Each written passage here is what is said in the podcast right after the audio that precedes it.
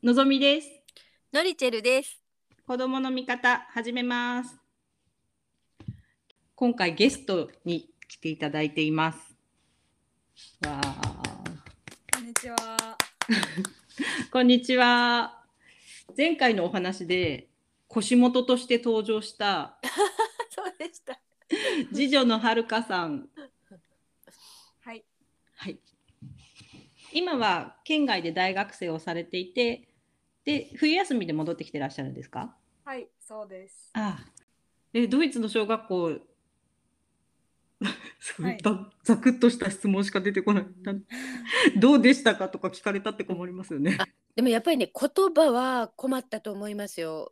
特にそのあの長女は英語ができすごくもうペラペラな中でドイツに来たんだけどはい。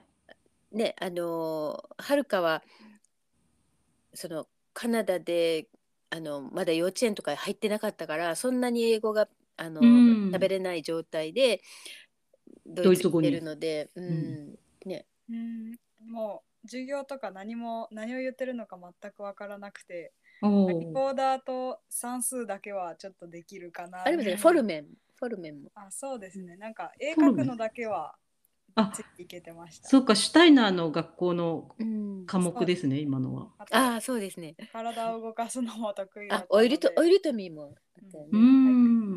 うんでももうその他の、まあ、フランス語とかフランス語もあるんですか？ありうんましたね。あと宗教おおとか Religion って言って宗教の勉強とか、まあー。へえだけど私は何も分かってなくて、えーとうん友達のノートとか、まあテストも全部丸写しで出して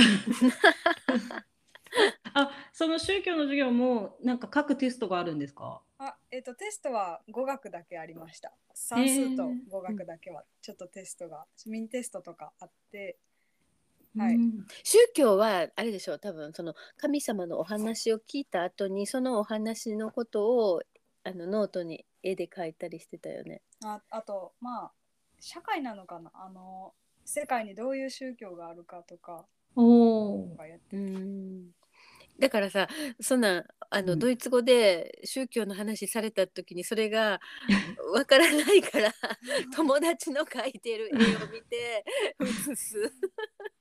そうですよね。その頃、えー私日本で宗教の教育って受けたことないとう思う。んうん、あねだからその私もすごい思ったんですよね、第二次世界大戦が終わった時にね日本はそのやっぱ完全に宗教的なものをあのか完全に排除しようとしましたよね。あの、うん。教学校からね。うんうん、であの、まあ、ドイツはそういう宗教的なことは戦後問題ではなかったからあの時間割の中でああのあるんですよね。ちゃんと、うん。あの宗教の時間があって。であの各宗派に分かれるんですけどでうちの子はえっとあのなんていうの？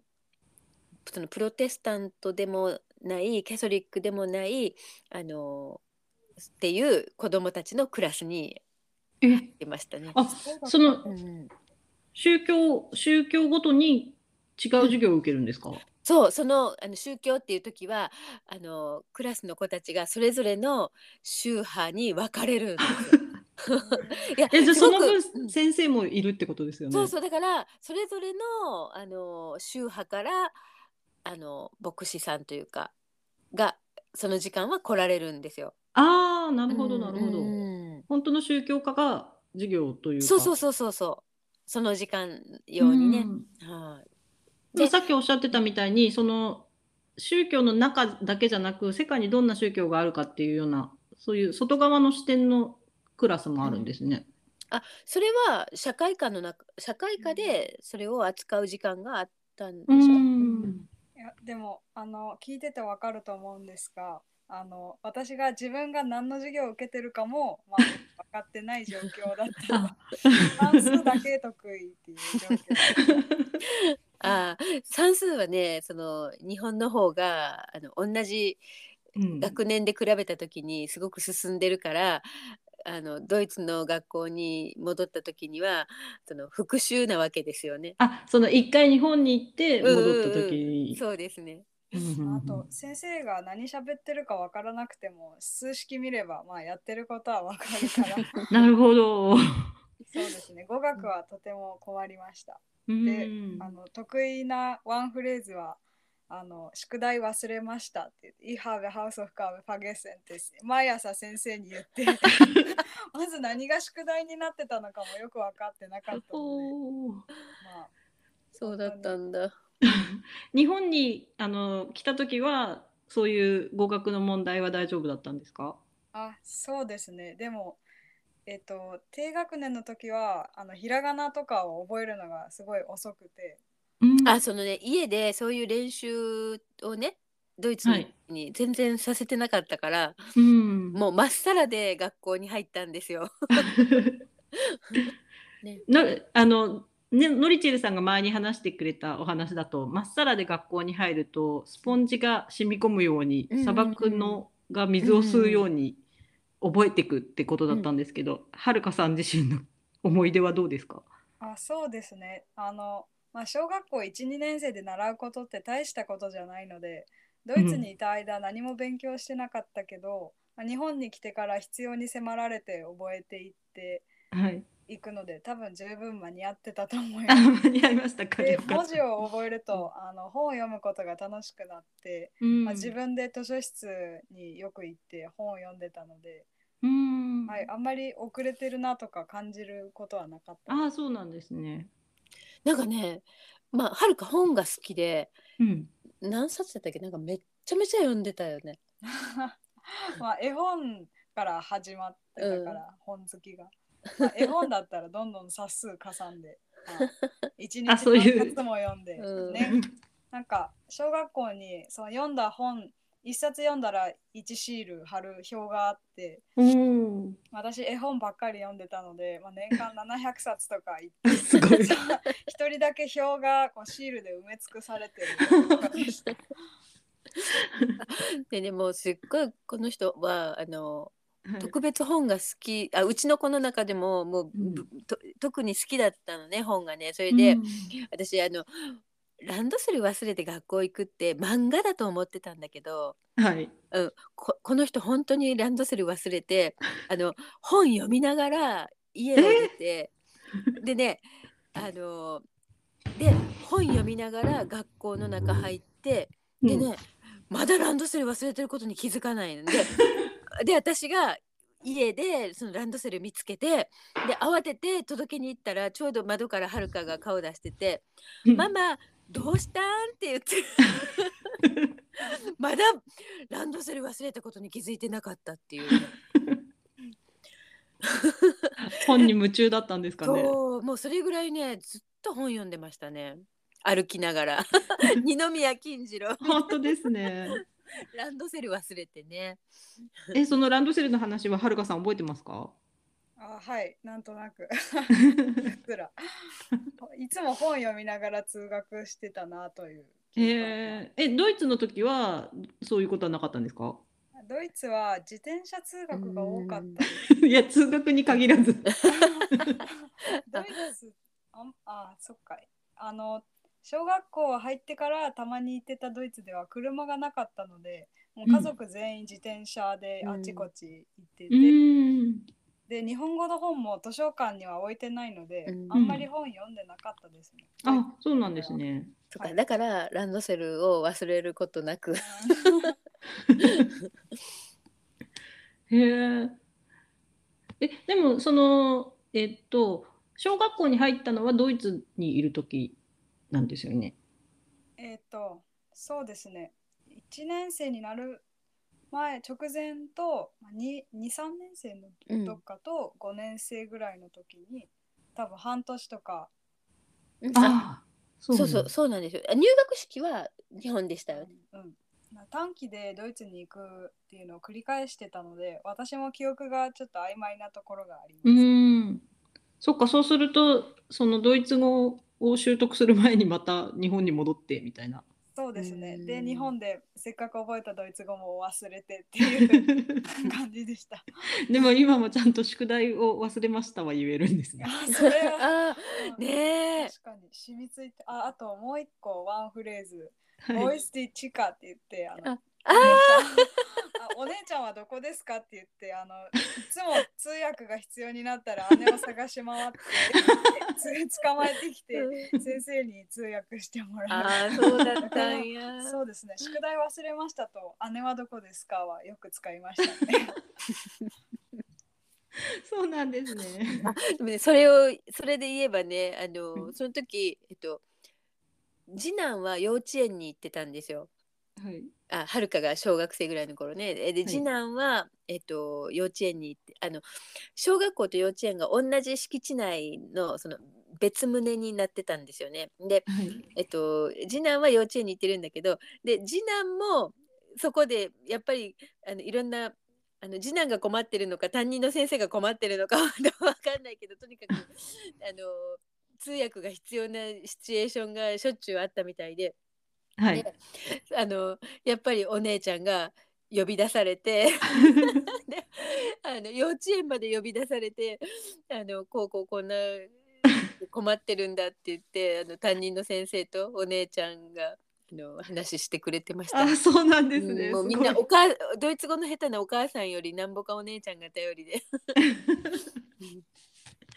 そっかなんか前回聞いたお話だとはるかさんが3人の弟たちの面倒を見てっていう話があったんですけど、あはるかさんもお姉さんに面倒を見られて。そうですね。そうか。消しゴムを拾ってもらって片付けないって言ったのははるかさんですか？はるかです。ちょっとあんまり覚えてないんですけど。そうかえ入学あの初日？転入生初日で。でも語り草となってずっと話す 家族では話されてる感じですね。そうあそれでねあれこれも言ったかなあのはるかねカナダにいた時ははい。あのあこの人すごいこう社交的だからあの、まあ、ドイツでもドイツ語できないのに友達はすぐできて友達あの友達も多かったりしたんですよ。でうん。あのあもっとちっちゃい時ねそのカナダにいた時はあのよくお友達の家に遊びに行ってたんですよね。それで、うんあのある時そのお友達のお母さんにあまあはるかが2歳ぐ2歳ぐらいかなの時にあのえっとはるか牛乳が大好きだったんですけどその,、あのカナダカナカナダ人のねお友達の家であの冷蔵庫の前でそのお友達のお母さんにね「I can 牛乳」って「I can 牛乳って何?」って感じ。でねそれでもそれを「I can 牛乳」って言うとあの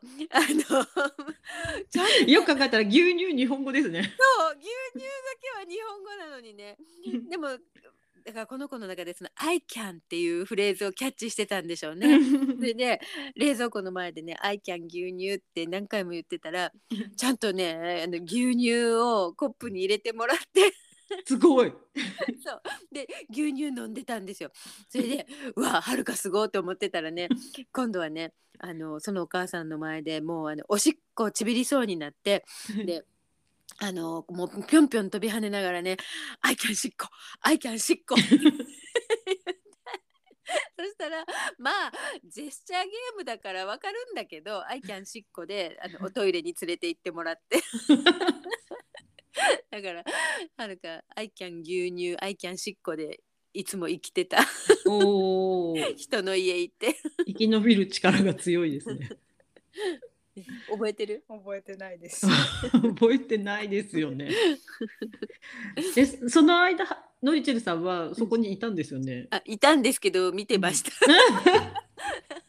そしてあ通じてるとか思って笑ってた。え、そのお母さんはノリチェルさんに助けを求めてこなかったんですか？あうん。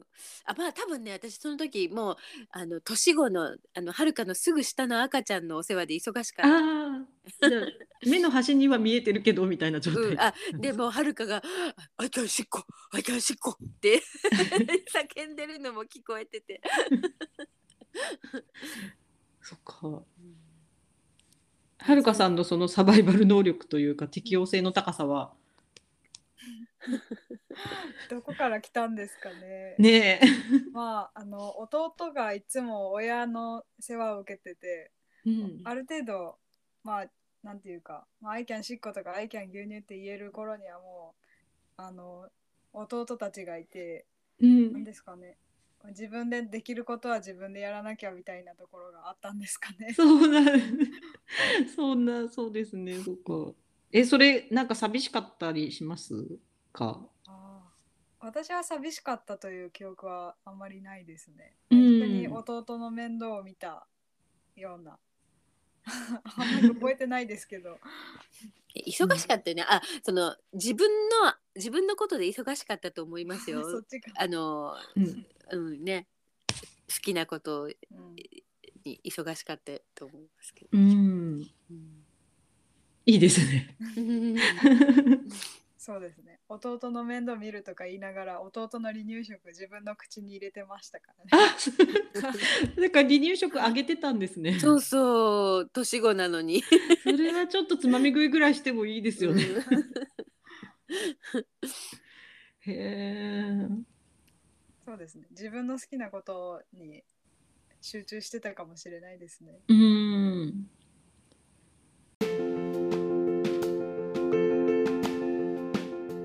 今回はノリチェルさんの次女はるかさんにゲストとして来ていただきましたカナダで生まれて4歳でドイツに移住したはるかさん小学生時代は何度かドイツと日本を行ったり来たりしたそうです。日本とドイツでの小学校生活の話。それからもう覚えていないような子どもの頃のカナダでの話。両方ではるかさんのサバイバル能力とノリチェルさんの放っておく力見守る力が際立っていてとても興味深いお話でした。次回ははるかさんの好きについて語っていただきます。ありがとうございました。バイバーイ。